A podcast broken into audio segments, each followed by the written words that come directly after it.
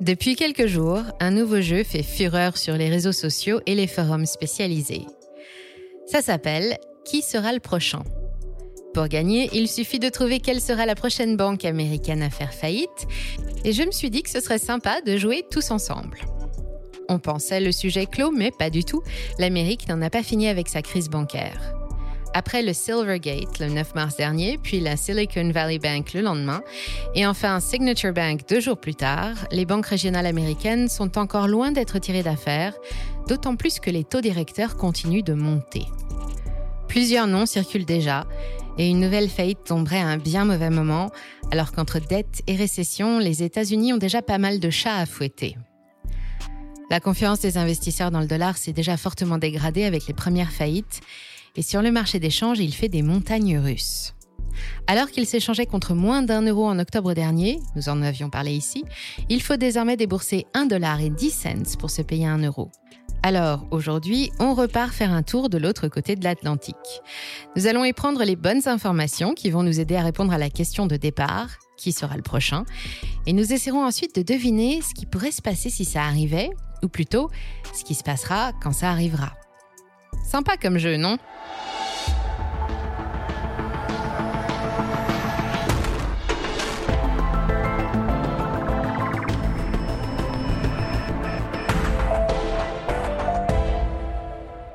Les paris sont ouverts. Qui va succéder à la SVB, à Silvergate, à Signature Bank, les trois banques régionales américaines qui ont cédé en mars dernier sous la pression des taux?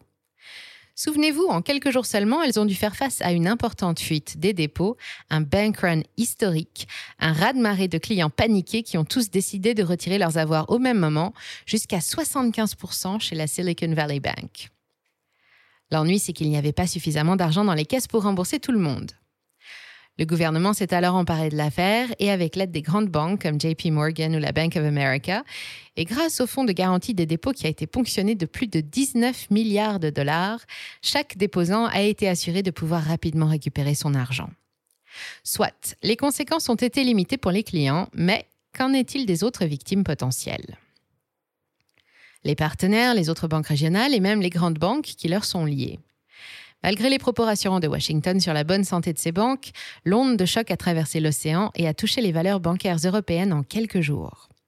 BNP Paribas a reculé de 7,2%, la Société Générale de 6,9%, la Deutsche Bank de 9,3%, le géant suisse UBS de 4,7%, la Barclays de 4,1% et HSBC de 4,5%. Quant au Crédit Suisse, il a fallu un rachat en urgence dans des conditions précipitées et pas forcément très régulières pour éviter qu'une crise bancaire n'éclate et ne fasse tomber les autres banques comme des dominos. Puis tout est rentré dans l'ordre, les autorités européennes se sont félicitées de la résilience du système bancaire et ont souligné avec fierté la solidarité qui l'animait et qui fait sa force. Depuis la crise des subprimes, tout est fait pour qu'aucune banque d'Europe ne laisse une consoeur s'effondrer, c'est vrai, mais ça n'a rien à voir avec la solidarité c'est surtout que personne n'a envie de faire partie des dominos qui vont forcément tomber après la chute du premier. Vous connaissez l'effet domino? C'est quand un événement initial déclenche une série de réactions en chaîne qui peuvent conduire à un résultat imprévu et potentiellement catastrophique. C'est exactement de ça qu'on parle quand on évoque le risque systémique que font courir ces défaillances en rafale sur l'ensemble du système bancaire, enfin, du moins occidental. Ce système s'est tellement développé et ses opérateurs, les banques et les établissements financiers, sont tellement connectés les uns aux autres que si l'un flanche, tout le monde y passe.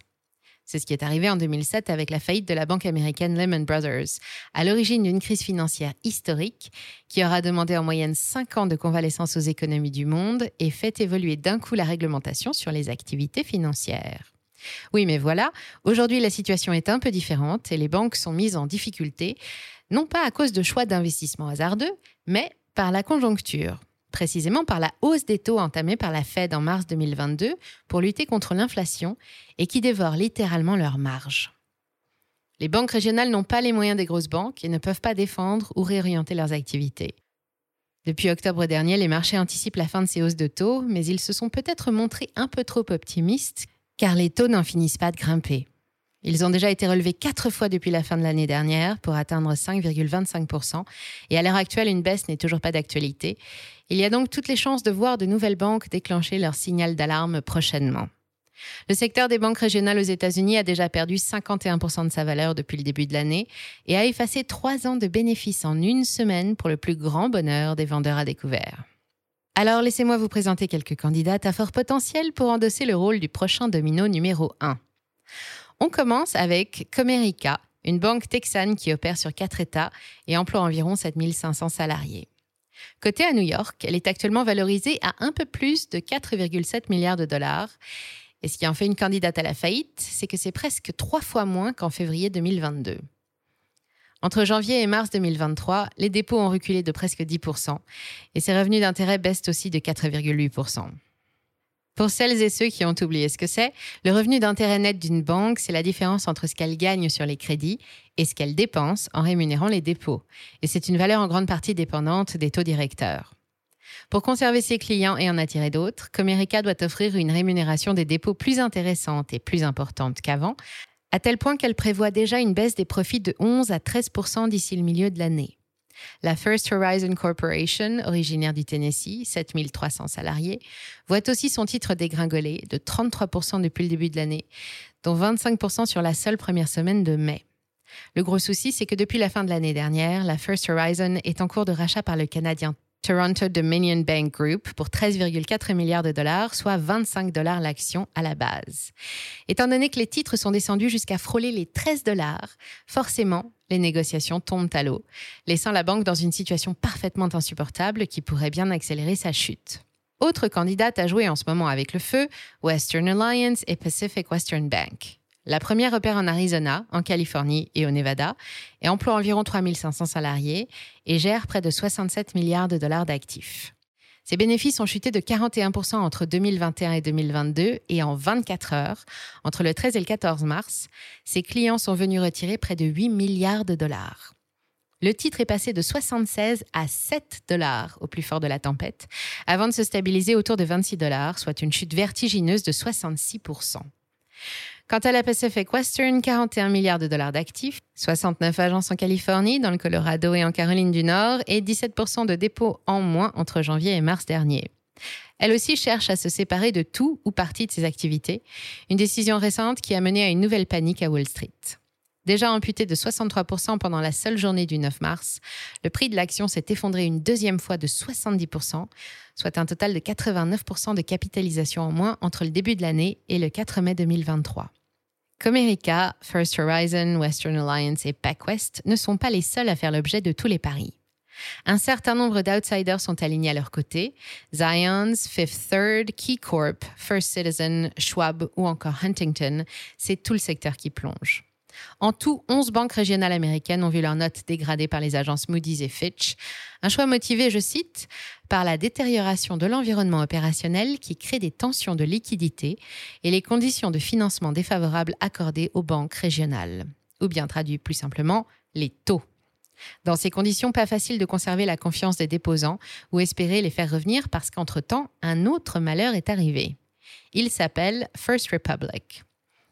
Le 1er mai dernier, pendant que nos syndicats défilaient dans les rues des grandes villes de France, de l'autre côté de l'Atlantique, on a évité de peu une nouvelle catastrophe bancaire. À la demande du gouvernement, la banque JP Morgan s'est portée acquéreur des actifs de la First Republic ainsi que de tous les dépôts de ses clients.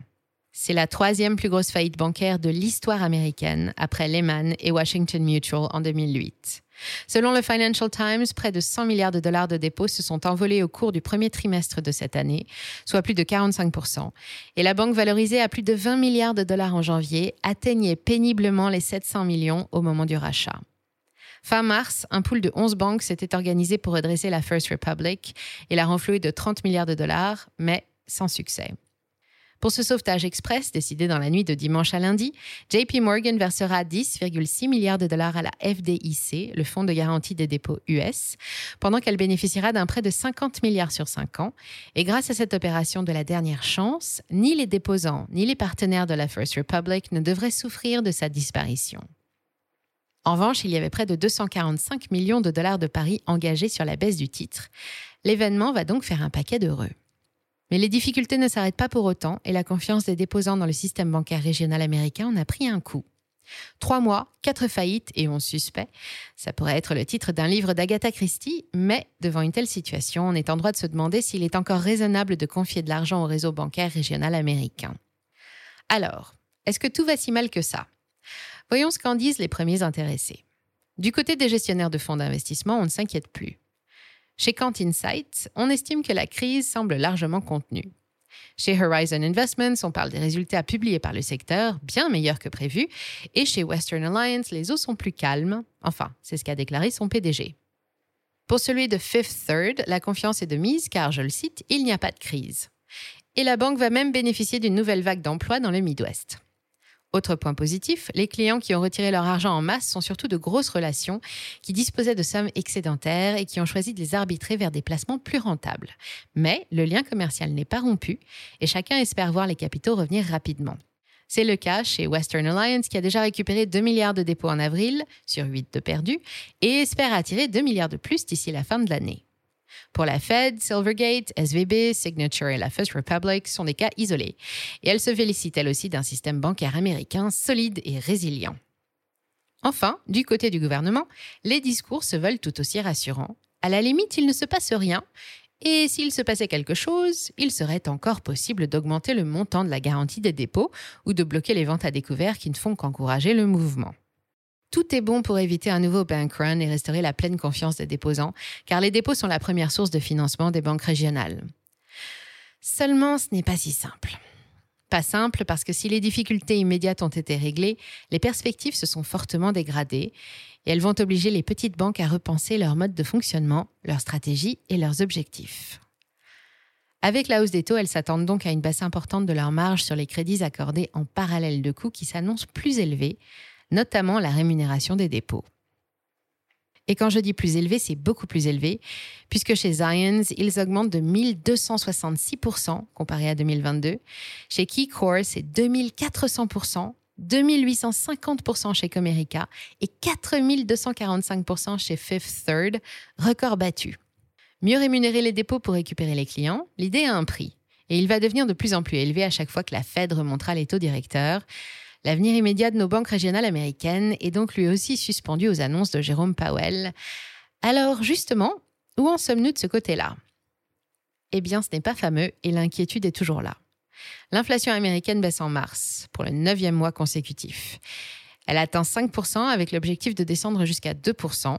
Et pourtant, la dernière réunion de la Fed s'est tenue le 3 mai dernier avec pour résultat une nouvelle hausse de 0,25% qui fait passer le taux de refinancement à 5,25%. C'est la dixième hausse depuis le début de la politique de resserrement monétaire. Et Jay Powell a continué de vouloir faire une pause, le temps d'observer les effets sur l'économie avant de continuer. Il ne dit pas combien de temps elle va durer, ni même à quoi elle va aboutir, mais la nouvelle a été bien accueillie en début de semaine avec une reprise des valeurs bancaires régionales à Wall Street, plus 22% pour Comerica ou plus 104% pour Western Alliance. Et plus globalement, l'indice Standard Poor's des banques régionales reprend un peu plus de 6%. Quant à la Pacific Western, l'action rebondit de 3 dollars à presque 7. C'est encore loin des 27 dollars du début de l'année, mais c'est 122% de hausse en deux jours. Ramener l'inflation sous les 2% va encore demander de gros sacrifices, alors qu'enfin l'économie américaine commence à ralentir. La croissance entre le premier trimestre et le dernier de 2022 déçoit. Elle n'est que de plus 0,3%, soit 1,1% en rythme annuel, et elle est plus molle que prévu. Ensuite, la dette publique pose un nouveau problème. Depuis le mois de février, elle atteint la somme délirante de 30 000 milliards de dollars et elle augmente plus vite que la croissance. L'ennui, c'est qu'encore une fois, le plafond légal de la dette est atteint. 30 000 milliards justement. Il est même dépassé puisque la dette américaine s'établit en réalité à près de 31 500 milliards selon le département du Trésor. Ce plafond est une disposition légale, une sécurité pour limiter les dépenses publiques, et il faut que les députés du Congrès américain se mettent d'accord pour l'augmenter si l'Amérique veut encore emprunter, sauf qu'en ce moment, ils n'ont pas envie de s'entendre. Les républicains y mettent toute leur mauvaise volonté et les démocrates au pouvoir se demandent comment le pays va honorer ses prochaines échéances en promettant le chaos en cas de défaut de paiement. Pour info, 8 000 milliards de cette dette sont détenus par des étrangers, Chine et Japon en tête. Les CDS ou Credit Default Swap, ces contrats d'assurance sur le non-paiement de la dette américaine, reprennent de belles couleurs. Alors que beaucoup d'observateurs la balayaient encore d'un revers de main il y a deux mois, l'hypothèse de la récession américaine est maintenant envisagée par les marchés avec le plus grand sérieux. Et la faillite d'une nouvelle banque pourrait bien précipiter les choses. Reste à savoir qui va flancher en premier. Alors, extrapolons. Que se passerait-il si PacWest ou la First Horizon venaient demain à mettre la clé sous la porte? Dans un premier temps, la même chose qu'en mars, les grandes banques voleraient au secours des plus petites pour sauver l'argent des Américains, qui n'est garanti par les autorités financières qu'à hauteur de 250 000 dollars par personne et par établissement. Le problème, c'est que ça ne pourra pas durer éternellement. À chaque banque régionale qui tombe, les grandes banques sont elles aussi touchées. Il n'y a que JP Morgan qui résiste. Mais JP Morgan a beau être la première banque américaine et cinquième plus grosse banque au monde, derrière quatre chinoises, elle est déjà hors la loi depuis le rachat de First Republic, car elle détient désormais plus de 10% des dépôts américains dans ses livres. Jamie Dimon, son PDG, n'est d'ailleurs pas très optimiste lui non plus quant à l'avenir de l'économie américaine. Une fois que les possibilités d'intervention des grandes banques auront été épuisées, en espérant qu'elles-mêmes conservent la confiance de leurs actionnaires, ce sera probablement leur tour. On s'attend alors à une catastrophe planétaire, avec une chute générale de 45% à Wall Street, des millions de travailleurs licenciés et entre 6 et 8% de recul du PIB. Il y a là de quoi faire frissonner toute la planète, car ces premiers dominos américains ne manqueraient pas de traverser l'Atlantique et d'entraîner les dominos européens avec eux. Bon, récapitulons. C'est vrai, l'économie américaine a connu des jours plus radieux. Aujourd'hui, la hausse des taux de la Fed a mis les banques régionales en difficulté avec baisse des bénéfices et perte de valeur en bourse. La confiance des déposants dans le système a été ébranlée, ce qui amène beaucoup à se demander s'il est encore raisonnable de confier son argent aux petites banques. Mais les gestionnaires de fonds et les autorités et les banques elles-mêmes semblent être plus positifs. Pourtant, elles restent encore soumises à des perspectives déclinantes et les prévisions sont aussi susceptibles de changer du jour au lendemain en fonction des annonces de Jérôme Powell. Le président de la Fed l'a assuré, les défaillances en rafale dans le système bancaire peuvent aussi causer un risque systémique, potentiellement catastrophique, et toucher toutes les banques du monde. Alors il sera prudent, mais il n'abandonnera pas sa guerre contre la hausse des prix. Une sorte de quoi qu'il en coûte à l'américaine, et il n'y a plus qu'à attendre. Alors d'après vous, qui sera le prochain? Je me lance et j'avance la Pacific Western, évidemment en espérant que ça n'arrivera pas. Merci d'avoir suivi cet épisode jusqu'au bout. Si ça vous a plu, on compte sur vous pour le partager autour de vous. Laissez un like ou une bonne note et vous abonner pour être informé des prochaines sorties. Et moi, je vous dis à très bientôt sur Money Radar.